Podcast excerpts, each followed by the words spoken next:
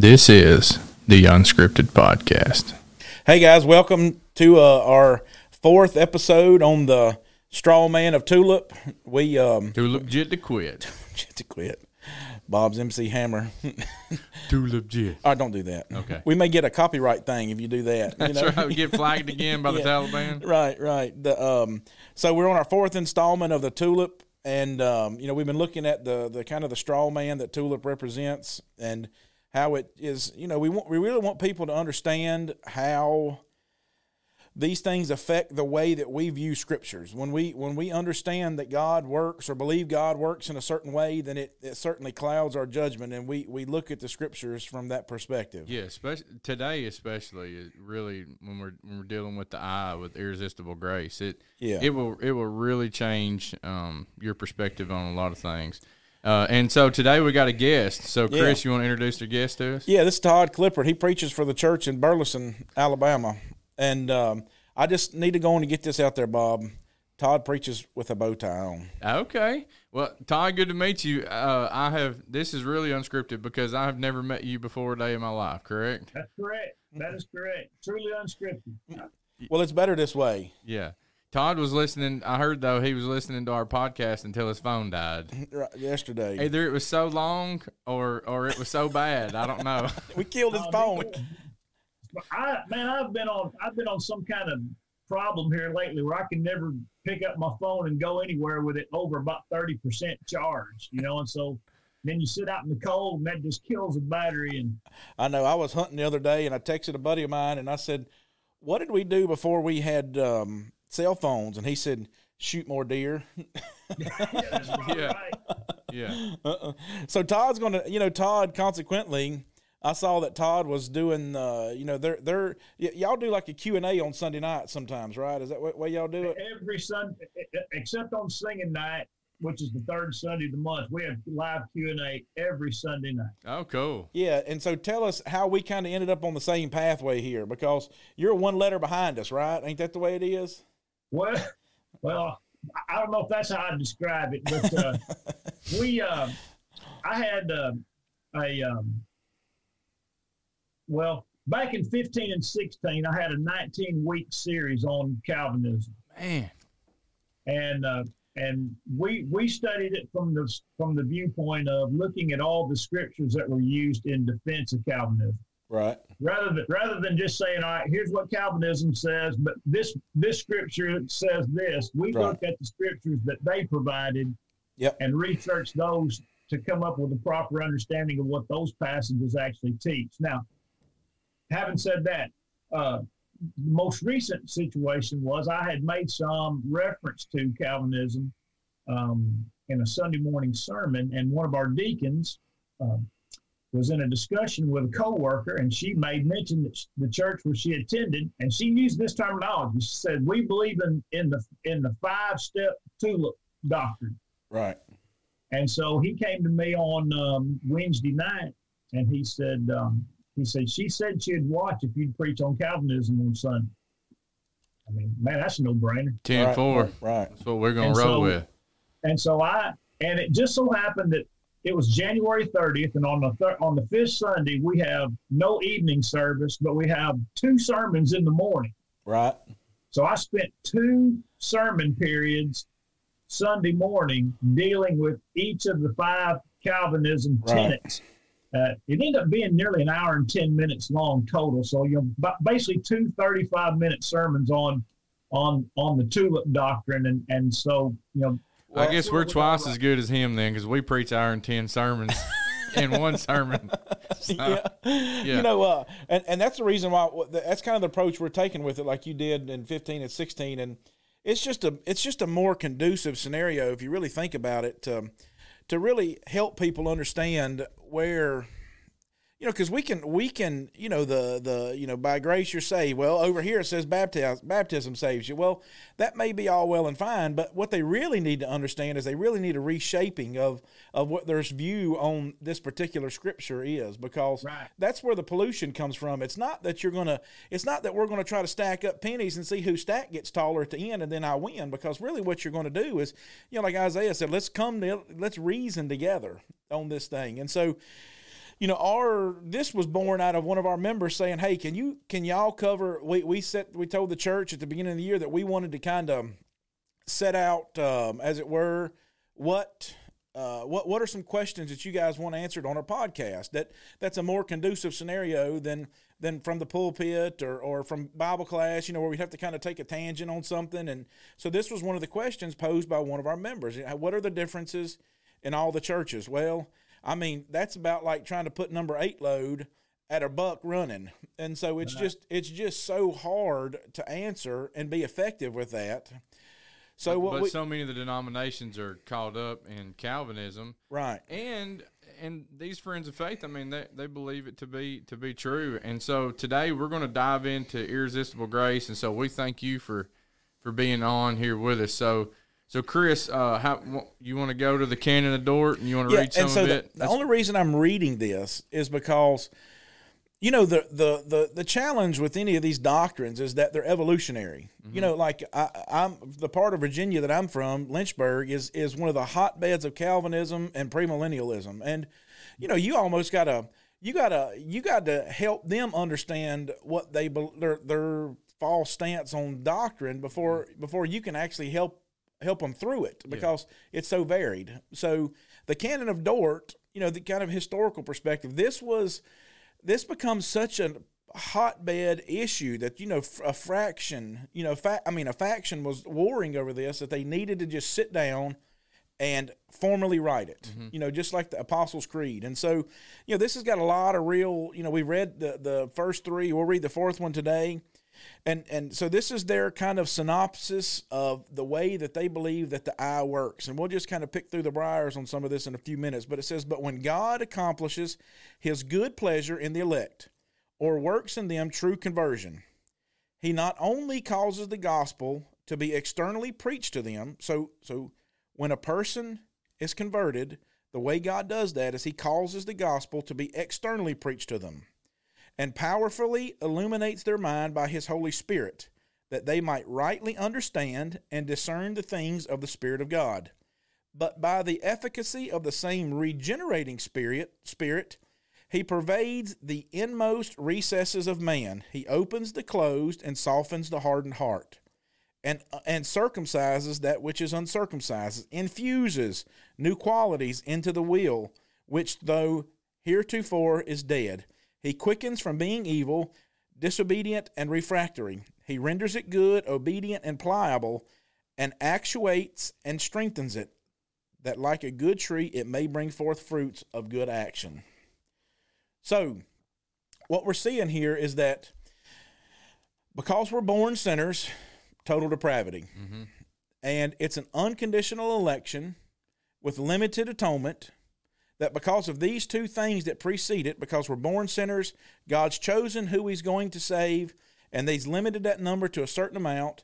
Now, because a person is is born a sinner, they're born in such a shape that God then must work on that person, as this teaches externally to teach them the gospel, so that then through the Holy Spirit entering them through the gospel, that's what they're saying is that when the gospel is taught, then the Holy Spirit enters into that person and then it works on their heart, and therefore kind of makes them this pliable person. It says softens the hardened heart and circumcised that's which un- uncircumcised. It then quickens from being evil, disobedient, and refractory, renders it good, obedient, and pliable. So it painting this picture that when God chooses Bob, Bob's going to externally, some kind of way, get the gospel to Bob. Then at that point, the gospel is activate the Holy Spirit is activated in Bob, and Bob is then this pliable person that can no longer do wrong, do evil. Yeah, but and also like Article twelve adds to this, and and that and this is that regeneration so highly extolled in Scripture that renewal, new creation, resurrection from the dead, making alive, which God works in us without our aid. Right. So you don't have a choice. So when the gospel is taught you you can't even resist it. Right. And and so you can't be like you can't be like the the, the Pharisees in Acts, you know, when Stephen's preaching to them. Right. And and resist it. And so so in other words, in, in Acts 2 when Peter preached to to to to those on on Pentecost. How hear we every man in our own tongue? This whole horn of the Mediterranean. Whoever they was there. they're all hearing it, but but only the ones who God chose were the ones who who were baptized. yeah, so it was about a God must have chose about three thousand from Jerusalem that day, and according to Acts in verse two four and two and verse forty one. Right. And and so when when Peter's saying, "Hey, this is this is to you, your children, and to all who are afar off, as many as the Lord our God will call," and so with any with many other words, he testified and exhorted them, saying.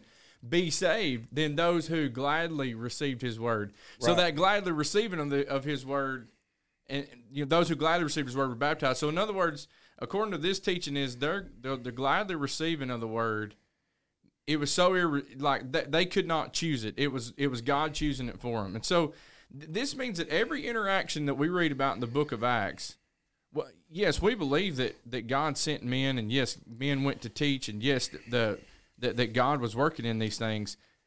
But but in other words, there, there's no other choice. And so when when you when you truly read the Bible, then it changes everything. So Todd, how can how can you help our listeners with with this and, and in response to this? And we'll put you on the spot, man. Well, I, one thing it has to be, I think it's important to remember when you're thinking about the tulip doctrine is that is that um, the the first and the fourth of those doctrines are tied together, and the second and third of those doctrines are tied together. Um, of course, with the idea of, of total depravity, then you understand if the doctrine of total depravity were true, which is obviously the T in tulip, then then it would re, it would require an irresistible act of God's grace to overcome that depravity. And so and so that would be you know, that would be something that would you'd want to understand is is how first of all how those particularly the first four um, tenets of Calvinism are tied together with one and four, and then obviously two and three are, are inextricably tied, even though some claim to be fourth point Calvinists and they reject the idea of limited atonement. But that's another argument. That, that was an argument for the last podcast. Right. Yeah, right, yeah. Right. Right. So, but um, but the idea uh, the idea of irresistible grace really runs contrary to the very nature of God. Uh, you can read, uh, for example, uh, read uh, some of the comments and commentaries uh, of Calvinists who speak about how God chooses to exercise His grace in the lives of sinners, as as if as if because God is sovereign, then every instance of the of the exercise of His grace is also sovereign, which means it's completely apart from the will of any man.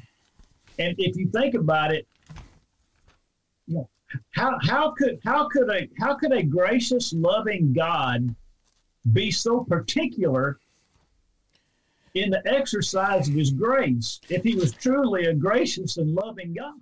Well, one of the things that they say is is that that is now now don't shoot the messenger here because you know when you say this it's like one of them things like you know somebody's going to tell you something crazy so don't make that stupid look you know? But one of the things that they'll say is is that god's which sounds like a more loving god a god that loves a certain group of people that he would then actively seek that certain group of people and save them to the uttermost to their own you know whether they want it or not. Or does this sound like a loving god? A god that loves us in general just in general terms and then allows us the chance to to access our own salvation which we cannot attain.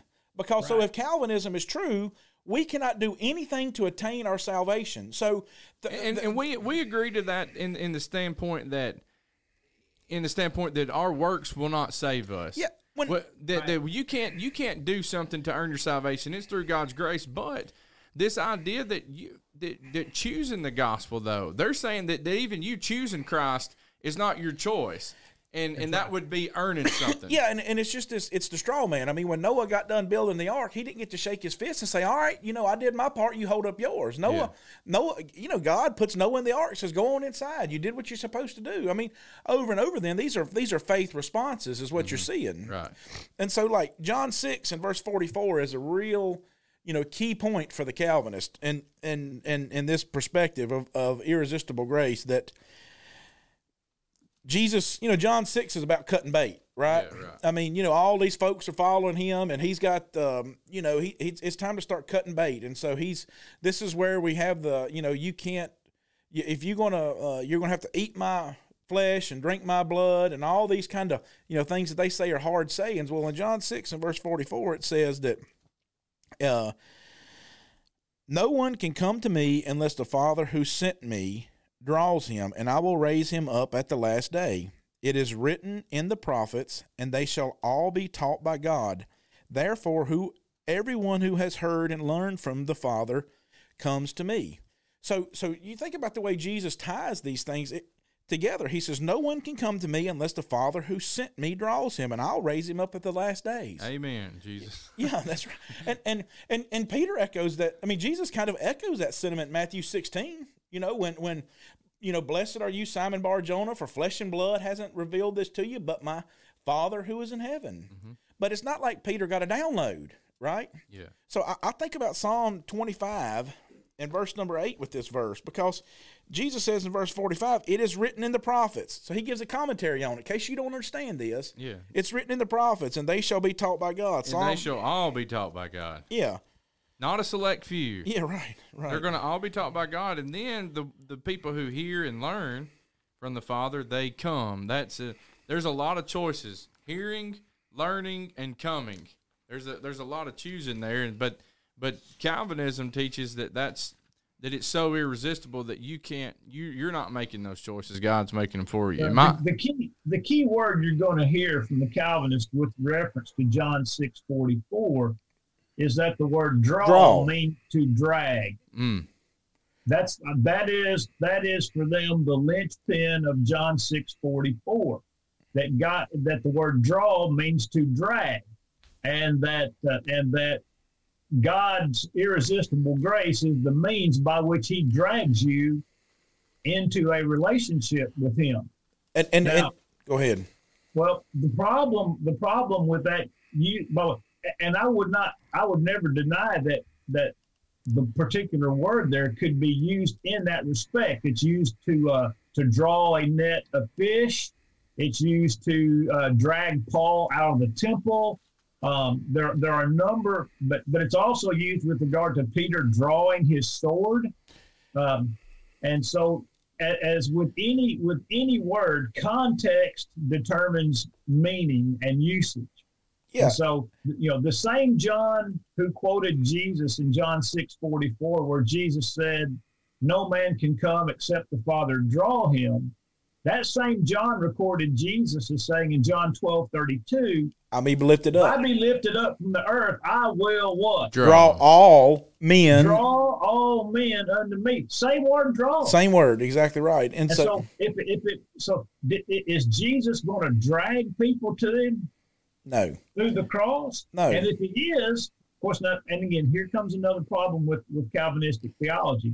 You know, sometimes all doesn't mean all, even though it says all. well, it's just like the world, right? Paul in Colossians 1 said that the gospel had been preached to the whole world. And, and John says, Love not the world nor the things that are in the world. But, but John originally, before that, says that God loved the world so much. And so all this boils down to context. And it's just this idea that I'm trying to grab out of it, something that can prove my point. And so, you know, Psalm 25 8. Yeah, you know, we'll, we'll come back to Psalm twenty five eight. We got to take a little break, and uh, we'll we'll pick it up right here. okay.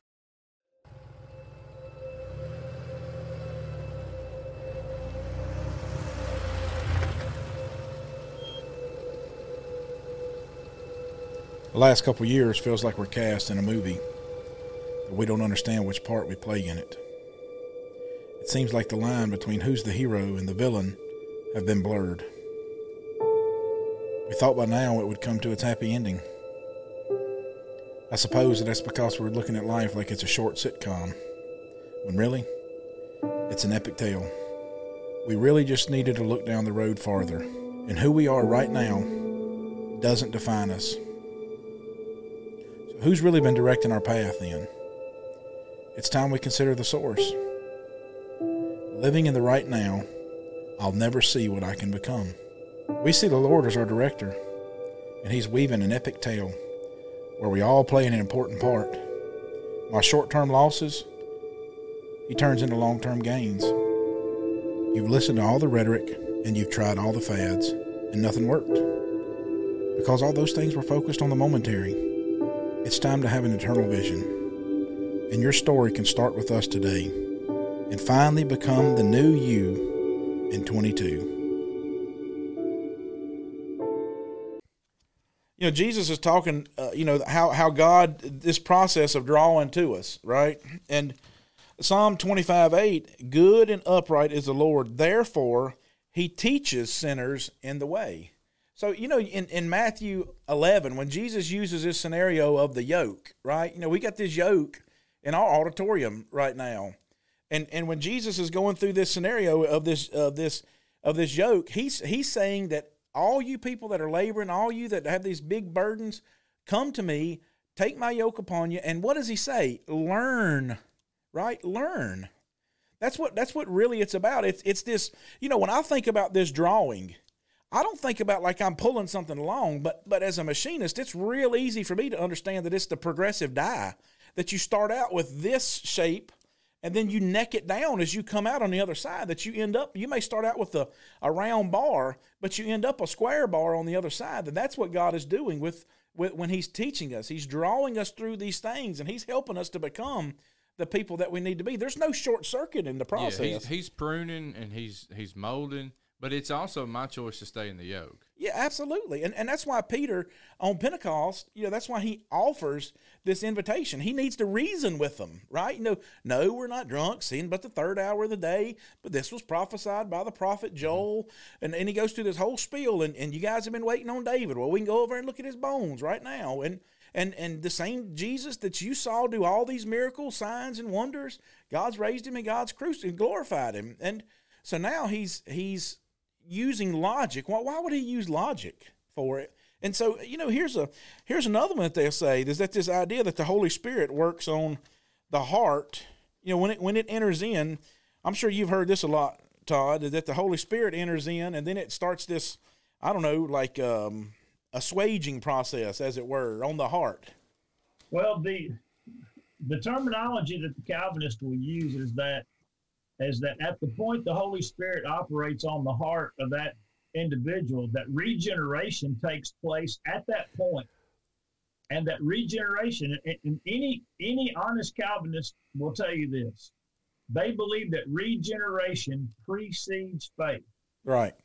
That regeneration pre, and by the way, you can Google that. You can Google that. Does yeah. regeneration precede faith? Yes. and the gospel call, you know, the gospel coalition. Yep, or, all you know, of 'em. God gives you faith. God, you know, desiring God or RC Sproul, all, all, all those websites, they're all going to affirm that regeneration, uh, pre, that it, that it, that you're a new creature before you even have the capacity to believe.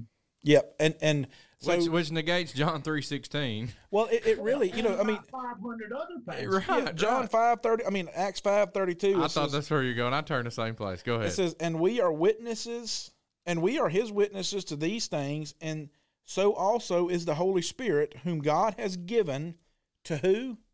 to those who obey him. To those who obey him, not to those who are elect.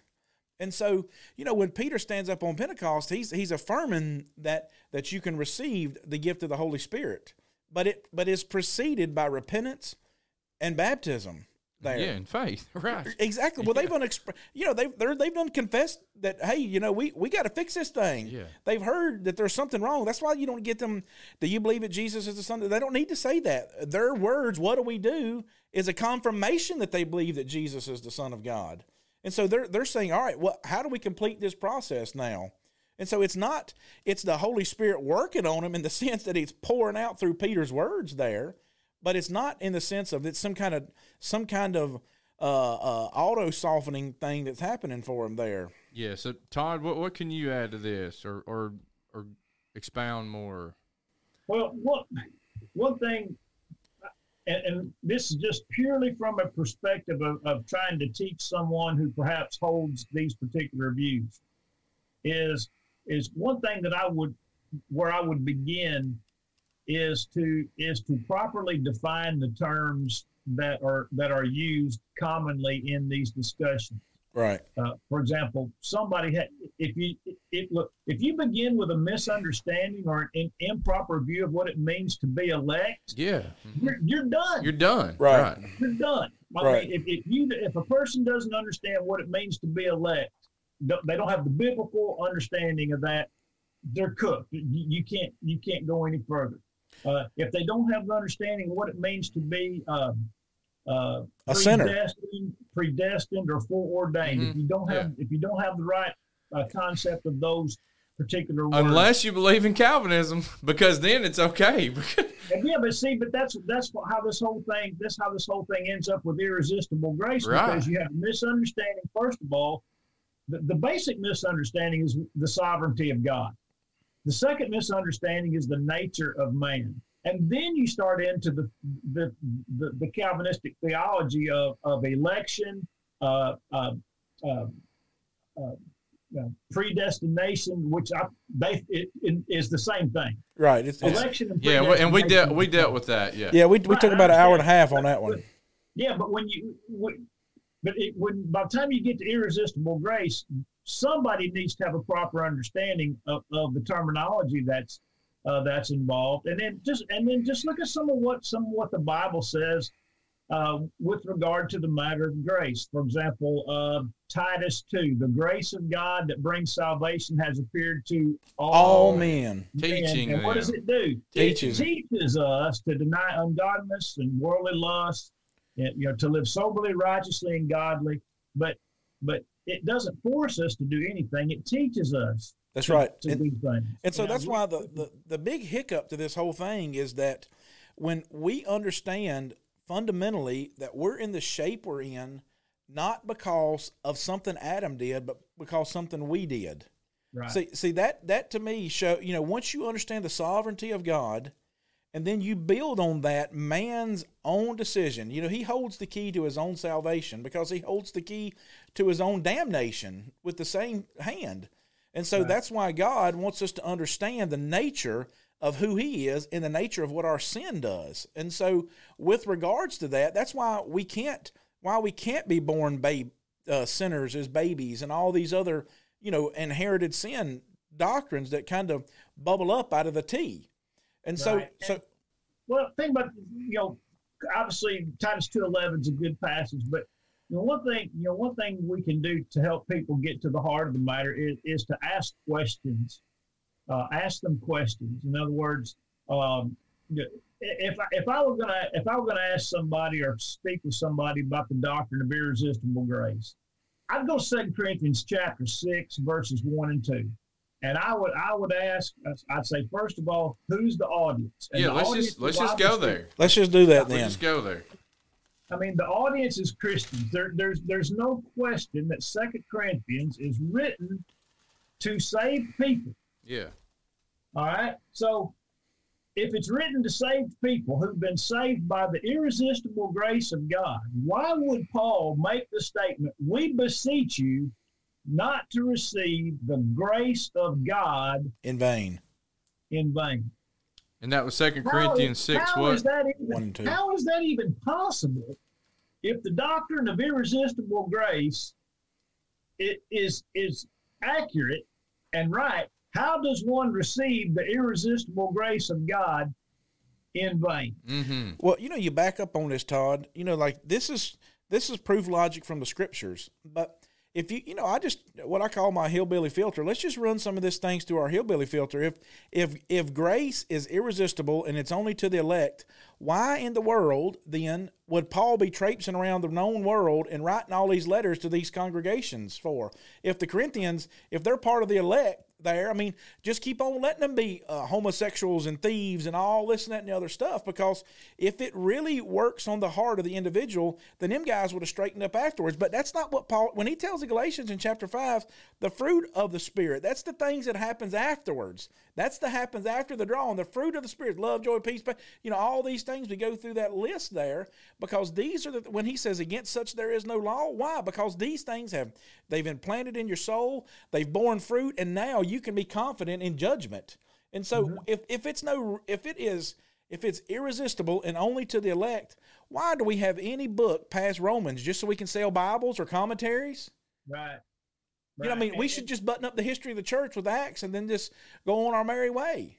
Yeah, and, and another thing that we haven't mentioned is is that, uh, and I, I, don't remember if it's in um, I don't remember if it's in the canons of Dort. By the way, I've got a great little book here.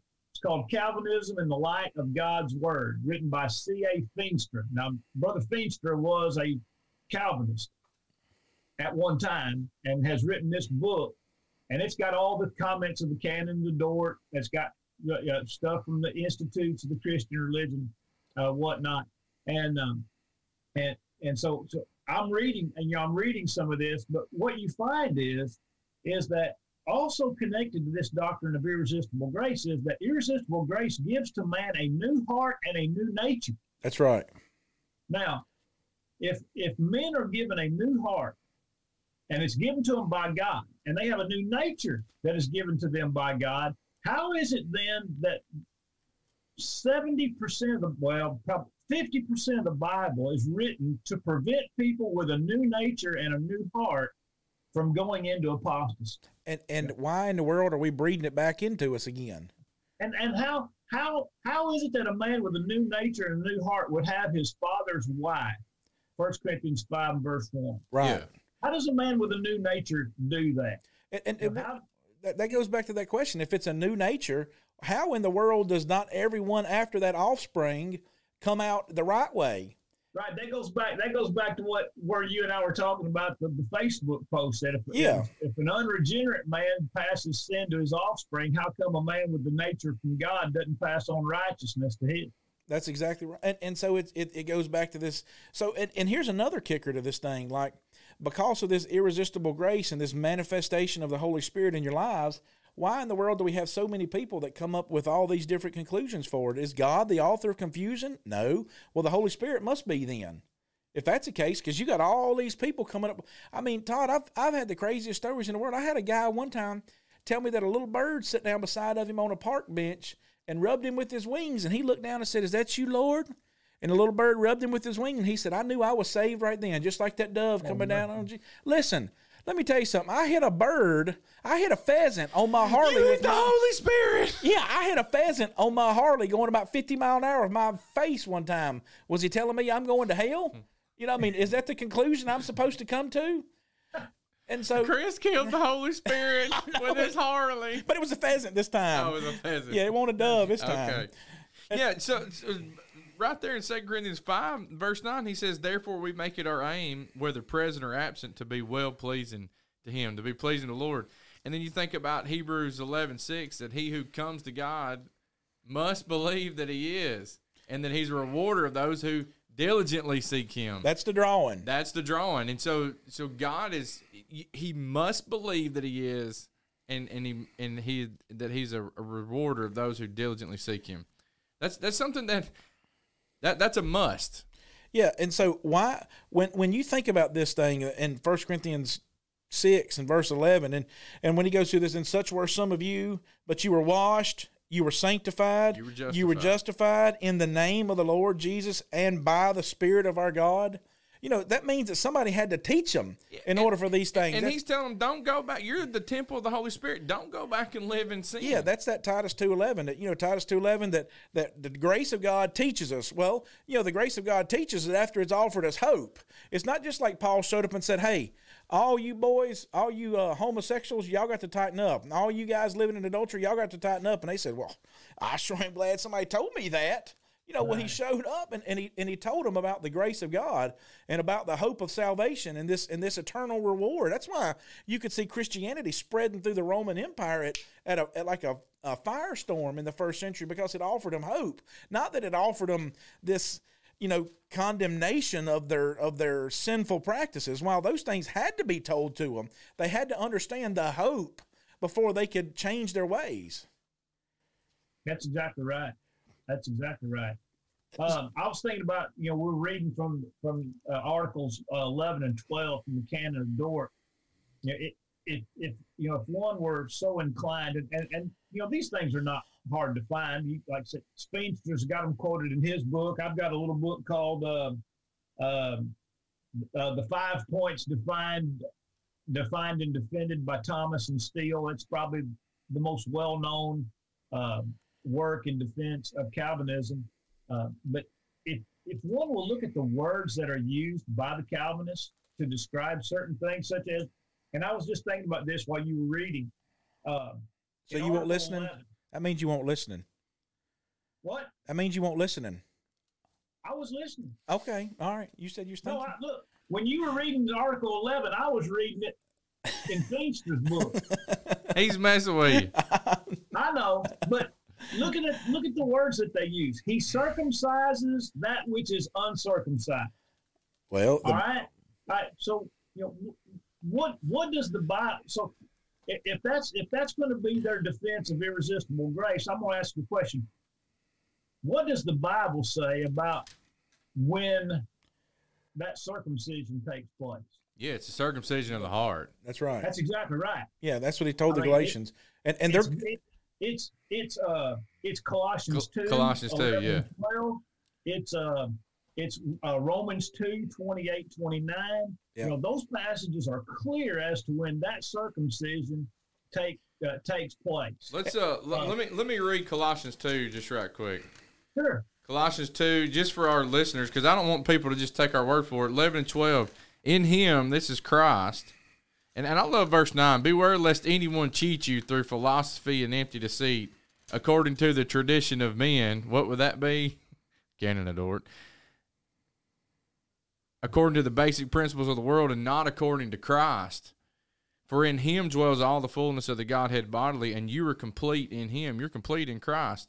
Verse 11 In him, in Christ, you were also circumcised with the circumcision made without hands, by putting off the body of sins of the flesh by the circumcision of Christ, buried with him in baptism, in which you also were raised with him through faith in the working of God who raised him from the dead and you being dead in your trespasses and the uncircumcision of your flesh, he he is made alive together with him, having forgiven you all trespasses.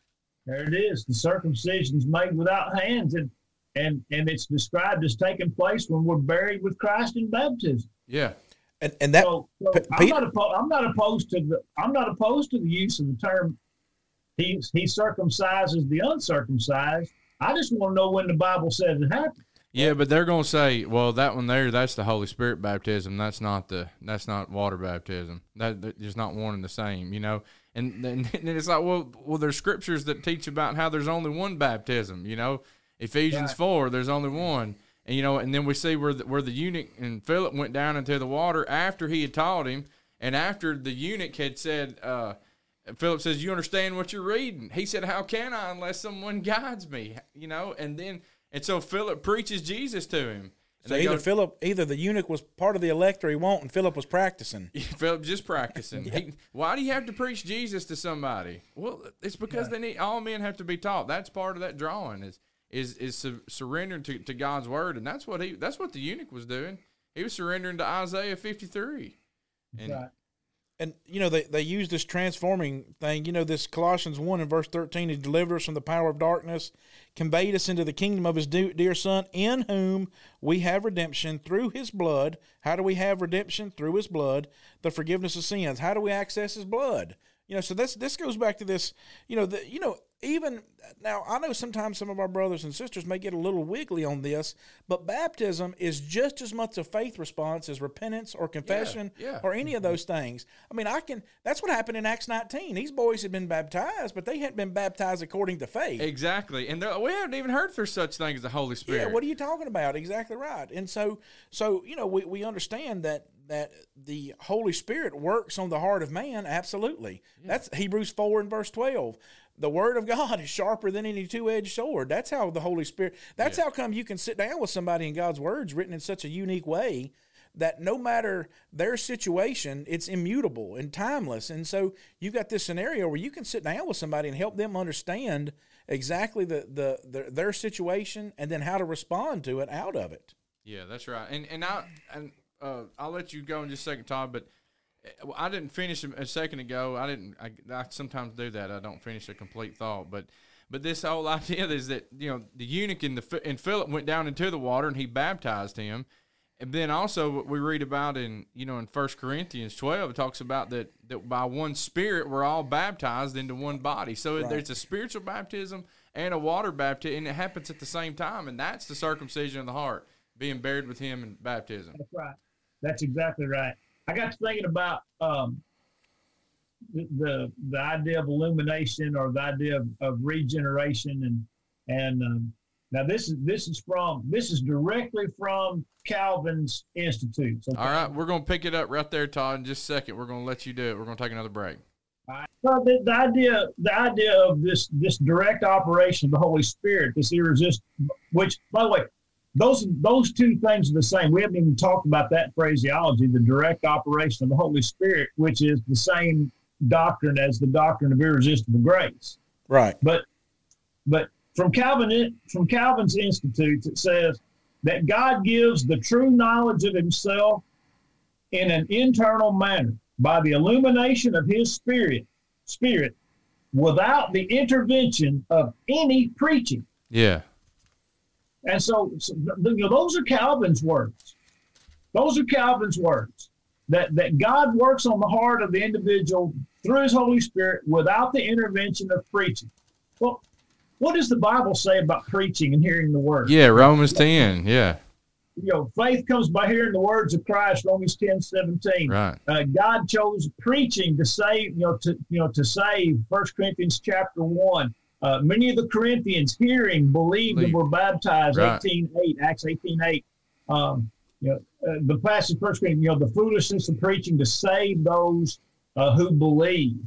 Um, you know, these things are written that you might believe that Jesus is the Christ. John 20 and verse 31. I mean, over and over and over again, the Bible teaches that that that faith comes through through hearing the word, you know, hearing the word of God.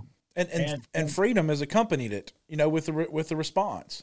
That's why That's Jesus, exactly right. you know, in John eight and verse thirty two, you'll know the truth, and the truth will set you free. What's it setting you free from? You know, the the bonds of sin, and and you know that's why in Colossians one and verse twenty eight, Paul says, "Him we preach, warning every man, teaching every man in all wisdom, that we may present." Every man perfect in Christ Jesus. Mm-hmm. To this end I labor, a striving according to the working which works in me mightily. Why labor, Paul? If it's just irresistible grace. Yeah, and and and so you know, here, here's this illuminated thing. I, I love the word illuminated because it really draws. You know this. You know John does this light and dark contrast so much. You mm-hmm. know that, and and I love the way that he does that. And, and in Hebrews ten, you know when when Paul is trying to get these boys, you know y'all y'all y'all. have You don't got- know for sure if it's Paul, but go ahead. Yeah, well, whoever whoever wrote Hebrews, you know, I say that sometimes. yeah, yeah. Go ahead. But whoever wrote the book of Hebrews, Mm-hmm. you know, we're, we got this scenario where where these guys are really struggling with being Christians. They're really wanting to, you know, to slide back into Yeah, he, Judaism. yeah, he says you have native endurance after you've done the will of God. Yeah, remember, I love this right here. Verse 31 It's a fearful thing to fall into the hands of a living God, but recall the former days in which, after you were illuminated, you endured a great struggle with sufferings. And he goes on to talk about the struggles they went through, that, that you were made a spectacle and you, you, you stood your ground with those guys that were being persecuted. And he says, For you have need of endurance. Why do they have need of endurance? Why do they have need of endurance for? Us? So that after you have done the will of God, you may receive the promise. Mm-hmm. It- It's not that what I did before that saved me. I don't get to go back and say, well, you know, I was really a great servant for the Lord 20 years ago or whatever when I when I was in my prime. Paul says you got to endure all the way to the end because verse 39, we are not of those who who draw back to perdition, but those Who of those who believe to the to saving of the saving. to the saving of the soul, not because their souls are saved. We mm-hmm. can't slide back into this perdition. That's why verse 38, now The just. the just shall live by uh, irresistible grace. Oh, faith, baby. It doesn't say irresistible grace, no. but if anyone draws back, my soul has no pleasure in him. And, and you, you There's that draw word. so you right. got the draw and the illumination in the same section of scriptures right there. That's right. And and uh, capitalizing on what Tom was saying, James 1, 18 through 21, talking about of, of his own, he brought forth by the word of truth. He brought it forth by the word of truth that we should be a kind of first fruits of his creatures. And then in, in 21, he says that you receive with meekness the implanted word, Which which, is is, able- able to save your souls. Yeah, and it piggybacks 1 Corinthians 4.15. Paul, uh, you know, I begat you through what? The gospel. through the, gospel. gospel. Yeah, yeah, exactly. And so, you know, the, the challenge with this, you know, so that's why you see a lot of this, you know, as Calvin's, you know, this Calvinism evolves, you know, now we're at the, you know, you go back there in the mountains where I come from and you see all this pouring out of the Holy Spirit and all this manifestation and all this and that and other ways. You know, do we really believe that it's just going to bubble up in certain ways in certain places? I mean, even even that, you must be taught you must be taught that the Spirit works this way in order for you to look for it to work this way. I would never know that that that there is this irresistible grace that's going to happen to me unless somebody told me. You don't find like I've been to the jungle. Mm-hmm. You don't find somebody in the jungle when you go to teach them the gospel that says, no, no, no, no, no, no, no, no, no worries, no worries. I, I already had this happen to me. I was out picking bananas one day, Right. and one of them fell on my head, and I said, Lord, I knew it was him. I knew it was him. That doesn't happen. You have to be taught that this is a possibility before you can pursue it.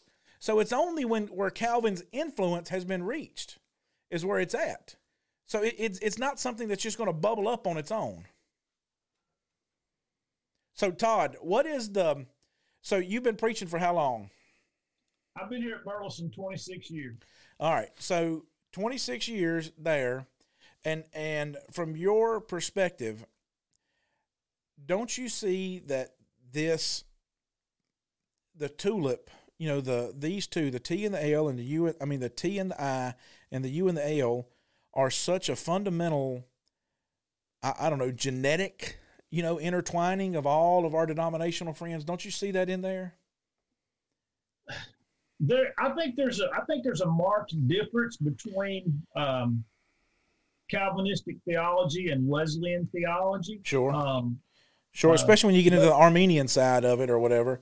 so I, I, I think I think there, generally speaking, there are two school in the denominational world. If, I, we're going to get out of what we call the high church system, Catholicism and Orthodoxy, all Right.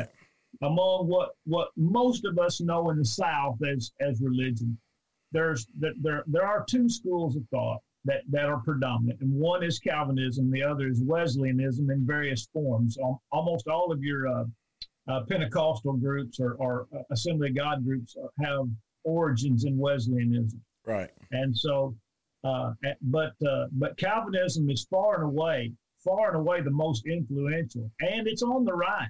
Yeah, yeah. I Um, mean, uh, all the theolog- all the theological schools. You know, I mean, I, I remember literally Todd sitting studying with one of the football coaches at Liberty in his office, and I could look out of the window and see the theology school, and I'm racing plays off his board. You know, as we're going through that, writing this stuff down, and I remember him asking me, you know, how come they can't see this? And he points out the window at the theology school, and I asked him the question, how come they can't see this? And he said, I think they're teaching doctrine instead of the Bible. And and that's what happens. They become so inexplicable. You know, we look at our Catholic friends and we say, "Hey guys, you know, y'all got your traditions and everything like that that you hold up is just as good as what Jesus said." Well, you know, that may be. You know, we look at them and say that's wrong. But then what happens is, is we intertwine those things into the way that we we work religiously. I mean, your wife don't pull out her recipe card to fix biscuits, and so right. all this stuff trickles down to us. Yeah, we're not going to talk about how my wife fixes biscuits. Okay. All right. Unless you want to talk about taking that can out of the refrigerator and whopping it on the edge of the table. Yeah. We're not going to talk about that. Hey, I want to I want to pull something together right quick that uh, that Chris and I we we've actually we got some notes, but I, I want to let's let's look at Ephesians one for just a second All right. and All right. talk and uh and talking about you know how that so Ephesians one one it says to the saints Right. you know that are at Ephesus. Well, then you look at Ephesians two one and two. He says, you know, you who you were dead through your trespasses and sins, you once walked according, you know, to the tradition of the of the world. And then you, you go over to uh, to verse twelve and thirteen. You know, talked about Christ in Ephesians 1, 12 and thirteen. Christ in whom you also trusted after you heard the word Oh, true. of truth. Mm-hmm. And after that, after you believed, you were you were then sealed with the Holy Spirit of promise. So this belief comes before that, and then you, you accompany that with what Chris was was talking about in Acts 19, referencing Paul's in in Ephesus over there, and you have these uh, the, he found these certain disciples, and they were baptized in the name of the Lord Jesus. Yeah, I mean, arguably, I mean, if you really wanted to sit down, you know, arguably, the the Ephesian church gets more chair time in the in the in the New Testament than any other church. I mean, you get the Ephesian letter, you get a, a I mean, Acts 18 and verse 9, we get about three verses and you got the Corinthian church started and we just move on. Acts 19 is about the, the start of the Ephesian church and and the book burnings and all those things that they do there. Paul writes his letter to Timothy while he's in Ephesus. The Lord uh, catches John, you know, on the Isle of Patmos so he can write this letter to the to the church at Ephesus. I mean, all these things are are, are big ticket items, and and so you know you go through this thing here, and, and you know the Calvinists they're they are they really do not like the Book of James. Yeah, They call not that at the all. straw man's gospel. You ever heard that called it that before, Todd? That's uh that's Luther's designation. Oh, is it Luther's designation? Okay. Yeah, the Epistle of Straw. Yeah, the Epistle of Straw. Yeah, and and it's because to them it, it's just like so it's it's the reason why the Jews started burning so many copies of the Septuagint after the New Testament church started because so many Christians were using the Septuagint to convert people to Christ using these Old Testament scriptures that the Jews in Jesus' day he quotes from it. You know, it's a it's an accepted uh, usage of the scriptures. But what happens is that the as the church starts moving forward and people they need to use these scriptures to convert people. You know, the Jews hated that the Christians were using them so much that they started burning the copies of it, started pollute. You know, the the the last half of the book of Isaiah was was written at a later date. It was a later edition, and all these things happen. And it's the same thing that that uh, you know our denominational reformers do. Well, the the book of James is really just a straw man thing. It's more of a proverbs, I reckon. You know, like like than than Yeah. than gospel. And, and you think about the Apostle Paul that you know Acts 19 says that unusual miracles were done by the hands of Paul. That even handkerchiefs and aprons were taken from his body. And you, you think about this it, going back to this new life thing and, and a life that's been changed. Certainly, his life was changed. He there's nobody who has a better pedigree than Paul, and, and he's saying, "Hey, I, I'm changed. Everything was for, was for Christ, but yet he says the words in in Romans seven. You know, the good that I will to do, Yeah, I, I do not do, but the evil that I will not to do, that I practice. And so he says, now if if I do what I will not to do, the thing, if I'm going to do the things that I don't want to do, it's no longer I who do it, but sin that dwells in me. And so this whole idea is that is that even though the Holy Spirit is living in us, there's still this war that that's going on, this battle that's going on, and so these things are are are when we're still in the flesh. That's what Paul says. He says, "O wretched man that I am, who will deliver me from this body of death?" But I thank God through Jesus Christ our Lord. So he says, "In my mind, I serve the law of God, but with the flesh, the law of sin." He's he's a newborn Christian. yeah, and, and he tells us where that happens at in Romans six. You know that don't you remember? Know this that as many of us as were what baptized into Christ. Yeah, not irresistibly graced into Christ, but baptized into Christ. And then he'll go on as he marches through and helping them understand that you, you know, brethren, my heart's desire for Israel, they might be saved, for they have a zeal according, but it's not according to knowledge. And he goes through, and then so in chapter twelve, he kind of you know as he as he moves through chapter 10 and this idea of needing a preacher to precede the person and the blessed are the feet of the preacher and mm-hmm. all this stuff that, that they can understand that paul writes in this big circle to help them understand how important the hearing of the gospel is in faith that he can go to romans 12 and say "I- i'm just begging you. I'm just begging you guys to present your bodies a living sacrifice. Holy and acceptable. holy and acceptable to god and be transformed by the holy spirit is that what he No, says the renewing of your mind. the renewing of your mind. How do I renew my mind?